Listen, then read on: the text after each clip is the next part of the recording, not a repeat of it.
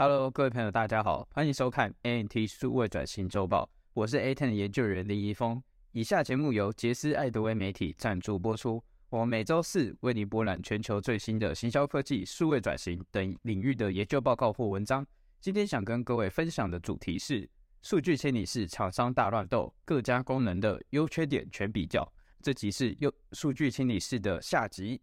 如果你还没有了解所谓数据清理式到底是什么，它的概念或者是它的运作方式还不清楚的话，欢迎先去观看我们上一集的介绍。我把我的影片也放在上方的资讯栏，欢迎你去点选阅读，更加了解数据清理室它是怎么一回事。好，那我们就进入正题。过去行销人呢，十分仰赖用户层级的数据资料，像是用户的 ID 或者是你装置的 ID，这些都是属于 user level 的 data。然而近年来对隐私权的规管，数据除了变得难以捉摸以外，行销人也越来越难用数据来进行优良的决策。这种从生态系上的改变，对于数据的存取将会变得越来越困难。但对于品牌来说，这也是一个可以强化自身优势的好机会。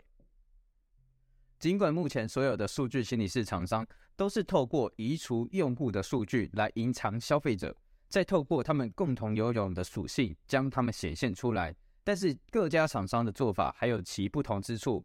以下呢，将评估各家厂商的彼此表现，并说明他们独特的优势还有缺点在哪里。首先是我们第一个角色，科技巨头平台，也就是 Walled Garden。这些是由封闭的生态系所组成的，所以他们对于硬体、软体或者是内容有非常大的控制权。代表性的厂商呢，有 Google、Facebook 或者是 Amazon 等等，都是大家耳熟能详的大型厂商。他们能够安全的将第一方数据给商业化。对于有安全严格的环境下面呢，这些大型广告归因平台让行销人能够存取事件层级的数据。那什么是事件存取层级的数据呢？像是点击、分享或者是填写表单等等，这些都算是进而能让行销人做出优良的广告决策，而不去侵犯到消费者的隐私。那它的优点就是刚刚提到的，能够支援第一方的事件层级数据组。缺点有哪些呢？它只提供了原始的数据分析。如果要让一般的行销人能够阅读的话，可能会相对比较困难一点，还需要额外的人力来让这些数据可读化。好，那到我们第二个角色，也就是多元化的厂商。这个多元化呢，指的是这个厂商它本来有自己的主要经营业务，只是它现在扩展它的业务到了数据清理是这个范畴中。那这些本来的经营业务有可能像是行销的应用、云端的数据储存等等相连的产业。他们以符合法规监管的方式来收集客户的数据还有资料，提供了数据的合作机制。主要的厂商呢有 Epsilon、Marco 或者是 Bluecoin 等等。那他们的优点就是相对于科技巨头来讲，他们的架构比较弹性，不会那么呃限制性那么多。那对于他们的数据类型还有分析程度，也有专门的治理方式。那他们的缺点就是对于科技巨头的数据存取也相对的比较受限。因为巨头们，他们当然不希望自己的数据、他们的优势能够让其他厂商能够获得，所以呢，对于其他的狭小的合作生态圈或者是下游的厂商整合受限，这也是多元化厂商的一些问题之一。再呢，是我们第三个角色，也就是专注厂商。这位专注厂商呢，代表他们就是专门在做数据清理式提供这个解决方案的厂商。这些呢，属于成立时间相对较短、中小型规模的企业。那他们的代表厂商呢，有像是 Decentric、InfoSum 或者是 Snowflake。Snowflake 其实它也是比较专注在企业端数数据资料存储的企业。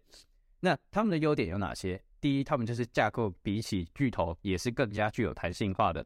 那他们也可以利用现存的资料流或者是储存基建，就是他们的 infrastructure，他们已经有建构一个相对完善的方式来储存他们的数据。因此，在于数据清理中的过程。能够更加的分析全面，再来是他们对于整合伙伴的生态系统也有一定的支持程度。缺点是呢，第一方数据他们的受相对受限。那在数据吸收，也就是将所有数据汇进到数据清理室的这个过程，他们也是常常需要第三方伙伴的支持。那对于很多一些下游厂商的整合，也是相对的选择性较少。再来是我们第四个厂商，也就是行动测量伙伴，或者是说第三方的数据追踪平台。这些厂商呢，他们可以利用客户自己的商业逻辑来收集或者使用用户层级的数据，来产生一些可行动的洞察。例如，代表性的厂商有 Singular、Adjust 或者 AppsFlyer 等。那他们的优点有很多，例如他们有用户层级的数据，或者是跨平台的数据，他们也可以有实时的转换成果。而对于手机 APP 的商业逻辑，他们也具有比较整体性的分析。那他们的缺点是，他们的数据或者是存取的方式，比较容易会受到一些大型的广告归应平台所限制。例如像是一些科技巨头，它可能会限制它的下游厂商，或者是这些数第三方的数据测量平台，限制存取一些特殊功能或者是特殊的数据等等。那他们也比较缺乏目前顾客数据平台的架构。那么再来，你要怎么评估合适的厂商呢？在评估厂商时，你要先考虑到自家业务的主要管道。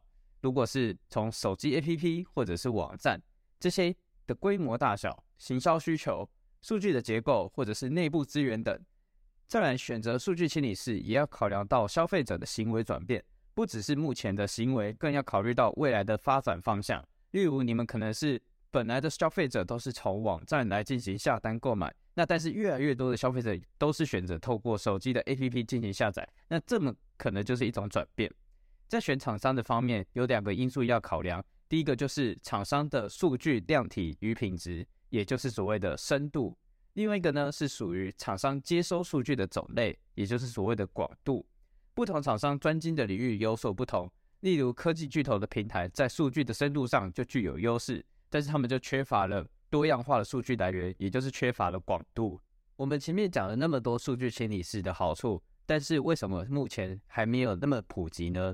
首先，原因一，数据清理师的使用成本还是相对的高昂。虽然科技巨头们他们提供了相对应的解决方案，但是跟大平台的合作，后续的营运挑战可能会带来一些经济上的压力。挑战二，对于数据风险的误解。成功的数据清理是仰赖于整个数据的共享，但由于部分广告主对于潜在的风险仍有一些误解，所以不是所有人都可以安心的向外部去。呃，展示他们内部的企业数据或者是交易资讯等等，因此有当不完整的数据进入清理室进行分析，不完整的洞察就会跟着出来，所以导致只能产生一些粗略的测量成效。第三，标准尚未有共识，数据清理室作为隐私权的规管的解决方案，目前还是属于一种比较新型的工具，目前执行数据清理的标准还没有一定的共识，表示呢，在企业整个数据池中。可能有很多种不同的数据格式，那要将这些数据整个聚合在一起的前置作业可能会是相当耗时的。用户层级的数据在某些情况下还是可以取得到的，例如像是 Android 装置的用户，或者是同一 APP 追踪的 iOS 用户。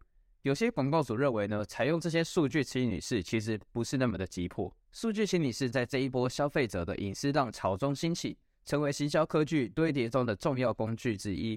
帮助广告主投放精准广告、个人化行销、曝光率的设定、广告活动测量或者是归因等等这些功能。当然，目前也还有其他对于隐私权的广告解方。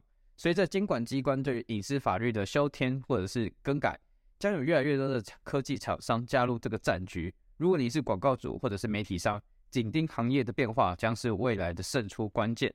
以上就是本期 NT 数位转型周报的内容。下方资讯栏我放了本期的文稿连结，欢迎去点选阅读。若您觉得我们节目对你有帮助，请帮我们点一个赞，并订阅我们的频道。如果你有任何想法，也欢迎在底下留言告诉我们。